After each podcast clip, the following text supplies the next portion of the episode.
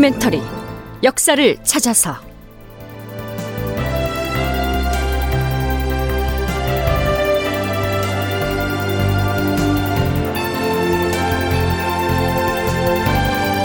제 973편 수천의 수급을 뇌물로 받은 명나라군.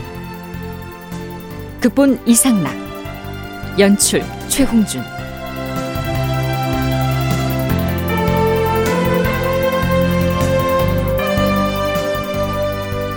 여러분 안녕하십니까 역사를 찾아서의 김석환입니다 명나라에서는 군사를 동로군, 중로군, 서로군, 수로군 이렇게 네 갈래로 나누어서 일본군을 친다는 이른바 사로병진 작전을 세우고 일제히 일본군 진영을 공격했죠. 그러나 동로군의 제2차 울산 도산성 전투와 중로군의 사천성 전투는 모두 패하고 맙니다. 서로군의 순천 외교성 전투 역시 육군을 지휘하는 제독 유정의 소극적인 대처 때문에 진린이 지휘하는 명나라 수군이 크게 손상을 입게 되죠. 하지만 삼도 수군 통제사 이순신과 명나라 수군 제독 진리는 다시 육군과 연합해서 수륙 병진 작전으로 외교성을 칠 계획을 세우고 있었습니다. 그곳엔 일본군 장수 고니시 유키나가가 진을 치고 있었으니까요. 서기 1598년에 해당하는 선조 31년 10월 27일 주상 전하, 신 제독 유정의 접반사 남복 흥이옵니다. 수군과 육군이 외교성을 다시 공격해서 외적의 무리를 소탕하려는 이때 명나라의 유제독은 뜻밖에도 외교성 인근의 군영에서 아예 순천 쪽으로 군사를 멀찍이 후퇴시켜 싸웁니다. 그럼에도 불구하고 명나라의 수군 제독 진리는 삼도 수군 통제사 이순신과 수군의 진영을 합쳐서 연합 함대를 구성한 뒤에 나로도 쪽으로 이동해서 앞으로 닥쳐올 사변에 대처하고 있사옵니다. 유정은 명나라의 육군 제독이고요. 진리는 수군 제독이라 지휘하는 군대는 달랐지만 수륙 병진 작전을 할 경우 실질적인 총지휘자는 유정이었습니다. 그런데 그 유정이 싸울 국리를 하지 않고 군사를 멀찍이 뒤로 물려버린 것이죠. 다행인 것은 수군제독 진린이 유정의 움직임과는 관계없이 이순신과 진영을 합쳐서 연합을 하고 있었다는 점입니다. 그로부터 닷새가 지난 11월 2일 이번엔 조정에서 파견한 선전관 허전이 보고서를 올립니다. 주상전하, 신이 전하의 유지를 받들고서 남원에 내려와서 보니 여기 남원에서도 중국 군대는 모두 후퇴해버렸사옵니다. 더구나 후퇴를 하면서 무기와 군량을 다 버리고 떠났는데 처음엔 왜적이 긴가민가 의심하여 그 군량과 무기들을 들어가지 않다가 4, 5일이 지난 뒤에는 군량과 무기들은 물론 중국군이 사용하던 장막까지도 모두 걷어갔사옵니다. 그런 다음 또 목책을 치고는 흰 바탕에 붉은 그림을 넣은 깃발 하나를 만들어서 남원에서 순천으로 가는 길목에 꽂아 놓았사옵니다. 그 깃발에 외적이 써놓은 글자들을 살펴보니 그렇지 않아도 우리 일본군은 군량과 무기가 부족하여 걱정을 크게 하고 있었는데 중국과 조선이 친절하게도 우리에게 군량에다 무기까지 지원을 해준 셈이니 참으로 고맙고도 고마운 일이 아닌가. 이런 내용이었사옵니다.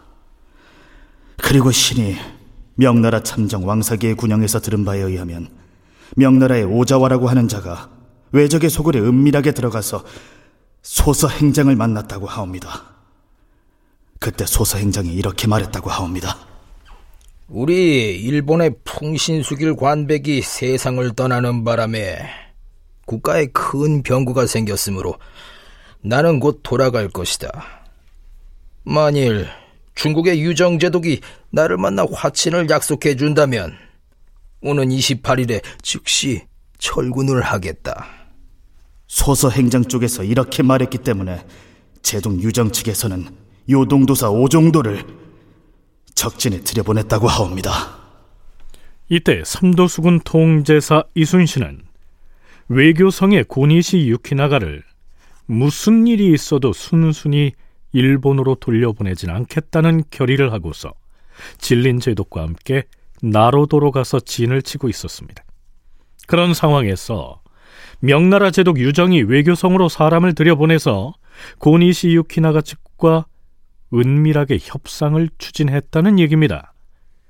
허전의 보고 내용 중엔 이런 내용도 있습니다. 아래 없기 민망하오나 제독 유정은 요양에서 데리고 온 기생 하나를 군마까지 데리고 들어왔사옵니다. 또한 유정은 우리나라의 여자 한 사람이 외적의 해서 탈출하여 나왔는데 그 여자가 예쁘다는 소문을 듣고서 군용으로 불러들인 다음 남자의 복장을 입힌 뒤에 자신을 수행하게 하니 휘하의 장수들마저 붕괴하고 있다 하옵니다. 선조실록 편찬에 참여했던 사관은 이 대목에서 다음과 같은 논평을 덧붙이고 있습니다. 중국의 옛 문헌에서도 여자가 군대 안에 있으면 병사들의 사기가 떨어진다라고 하였다. 더구나 유정은 황제의 명을 받고서 말리나 되는 곳에 출정하여 외적과 불과 30리 거리에 대치하고 있는 처지가 아닌가. 군사를 통솔하는 장수가 전투 태세를 다 잡기는커녕 화친을 요구하는 외적의 감언이슬에 부응하여 뇌물을 주고받음으로써 적군에게마저 비웃음을 받고 있으니 장차 이 난국을 어찌 타게 할 것인가.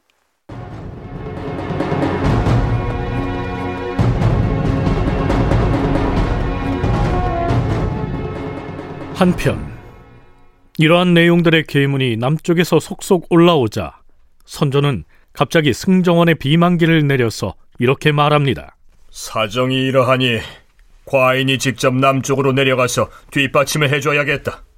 군량을 수송하는 일이나 군사를 뽑는 일들을 과인이 직접 내려가서 독려하면 군사들의 기세가 고무될 뿐 아니라 명나라 장수들도 이 소식을 듣게 되면 틀림없이 생각이 달라질 것이다. 과인이 국왕으로서 목숨이 붙어 있는 한 어찌 가만히 앉아만 있겠는가? 글쎄요. 선조는 이 시기에 무슨 생각으로 이런 비만기를 내렸을까요? 물론 결과적으로 선조가 남쪽의 전선으로 직접 내려가는 일 따위는 일어나지 않습니다. 그 대신 선조의 이 비만기에 대한 내용을 실록에 기록하면서 사관이 논평을 달아놓았는데요. 그 중에 몇 줄을 인용하면 이렇습니다.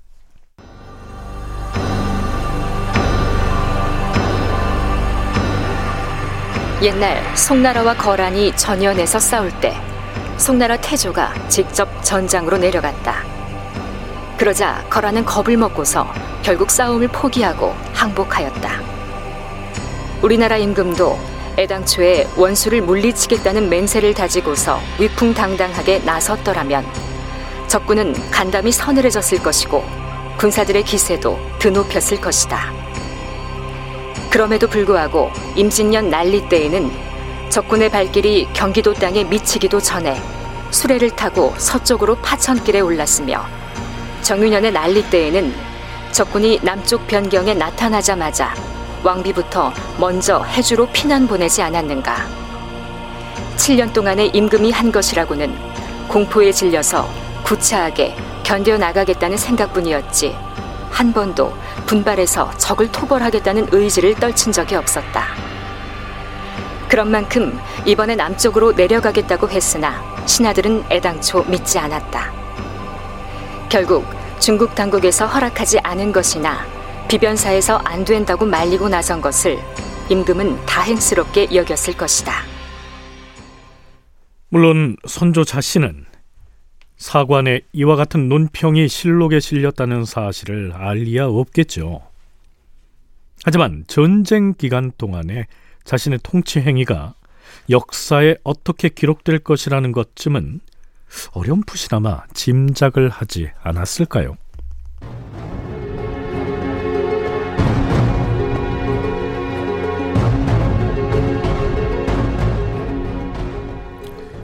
자, 여기서 잠시 이순신의 난중 일기를 들춰볼까요? 이순신이 최후를 마친 전투인 노량해전은 11월 19일에 벌어집니다. 그런데 열흘쯤 전인 11월 8일의 일기는 이렇습니다. 질린 제독에 있는 도독부를 찾아가서 위로연을 베풀어주고 어두워서 돌아왔다. 조금 있다가 질린 도독이 다시 보자고 청하여서 갔더니 이렇게 말했다. 장군, 육군으로부터 전달받은 통문에 따르면 지금 순천에 있는 왜적들이 진을 철수해서 곧 돌아갈 것이라고 합니다. 그렇다면 우리 두 나라의 수군은 어찌했으면 좋겠소? 어찌하고 말고 할 것이 있습니까? 시급히 함선을 움직여서 왜적의 퇴로를 차단해야죠. 왜적의 퇴로를 차단한다. 좋습니다. 그러면 그렇게 하십시다. 그리하여 진도독과 나는 함대를 움직여 묘도로 향하였다.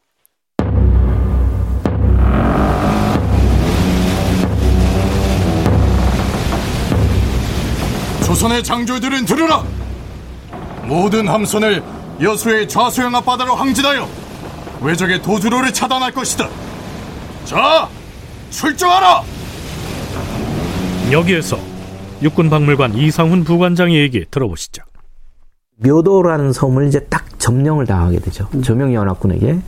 그래서 완전히 감시당하고 그 앞을 둘러 포위를 막 포위를 당해서 막고 있기 때문에 어떻게 빠져나갈 수가 없습니다. 육지로 돌아서 가려면 굉장히 그 섬진강을 건너서 이렇게 가야 되는 굉장히 그 머나먼 여정을 가지고 있는 데다가 일본의 외성이라는 특성이 이제 그 바닷가에 독립된 이제 동산 같은 곳에다가 이제 성을 쌓게 됩니다. 그래서 그 높은 곳에서 내려다보면 육지 쪽에서부터 들어오는 그 군대의 진격 상황을 한눈에 알 수 있고 뒤쪽으로는 바로 이제 배를 대고 있어서 바로 빠져나갈 수 있는 그런 자리에 모든 외성이 있어요. 그런데 이 바로 뒤에 빠져나가려는 자리에 그 앞에 묘도에서 그냥 딱 길목을 막고 있기 때문에 앞에는 유정, 뒤에는 조명 연합 수군 이렇게 그냥 딱 막고 있으니까 꼼짝을 할 수가 없는 상황이죠.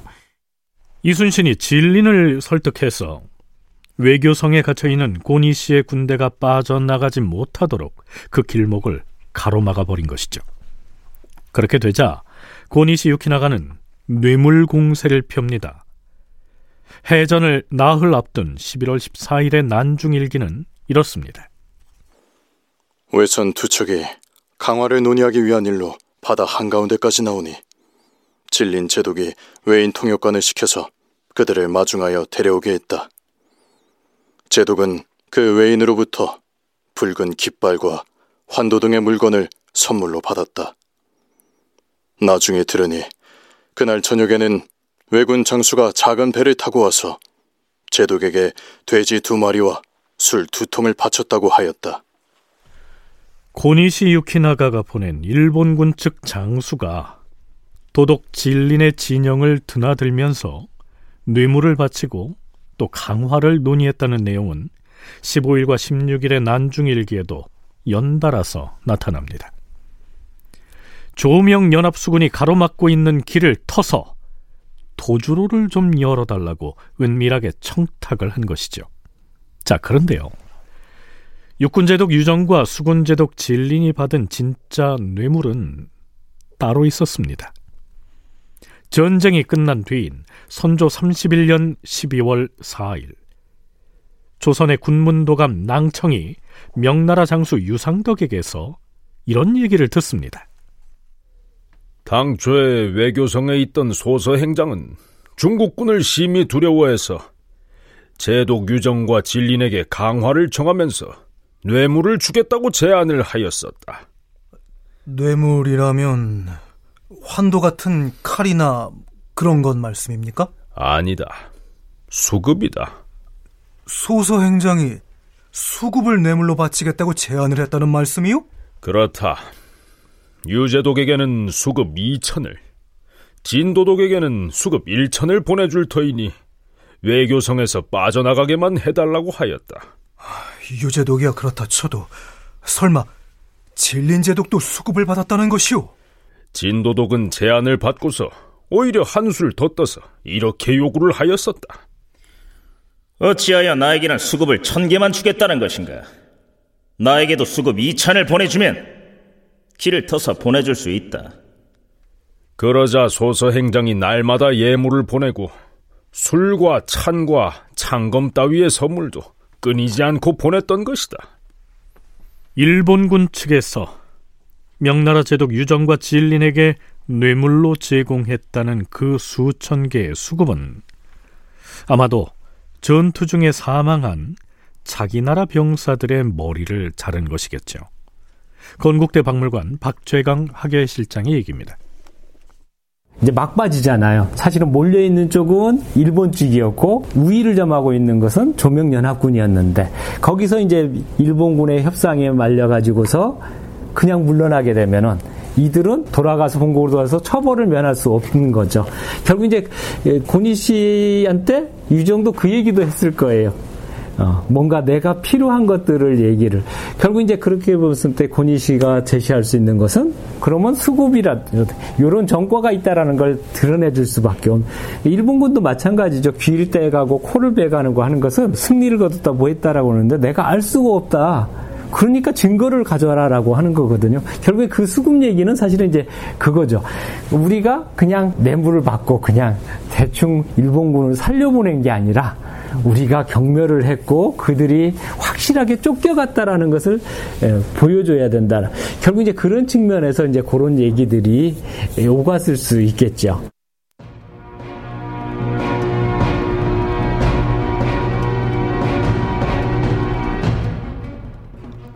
그렇다면 명나라의 장수들이 일본군 측의 뇌물을 받고 퇴로를 터주려고 하는 상황을 두고 통제사 이순신은 어떻게 대처했을까요?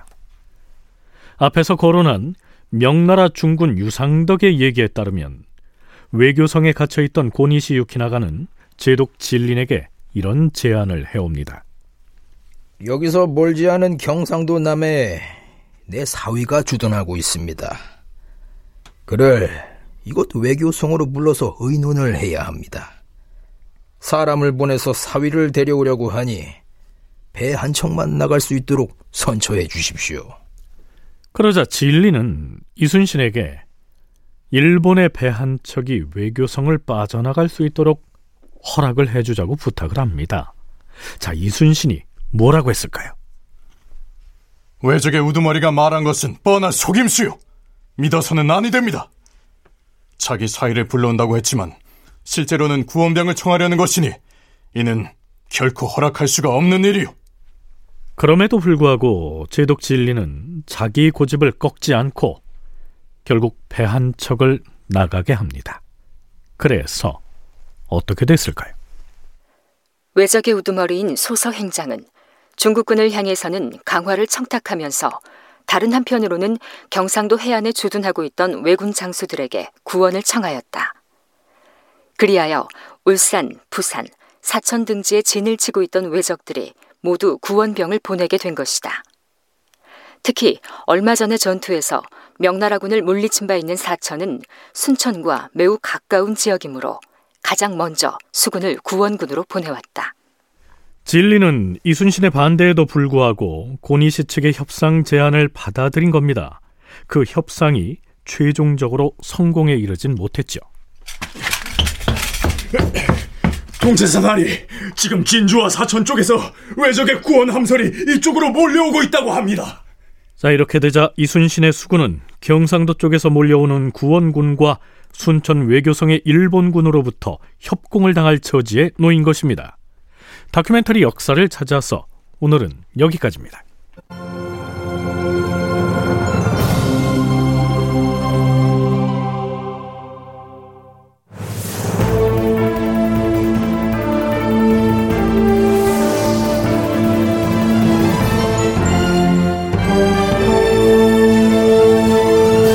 다큐멘터리 역사를 찾아서 제 973편 수천의 수급을 뇌물로 받은 명나라군. 이상락 극본 최웅준 연출로 보내드렸습니다.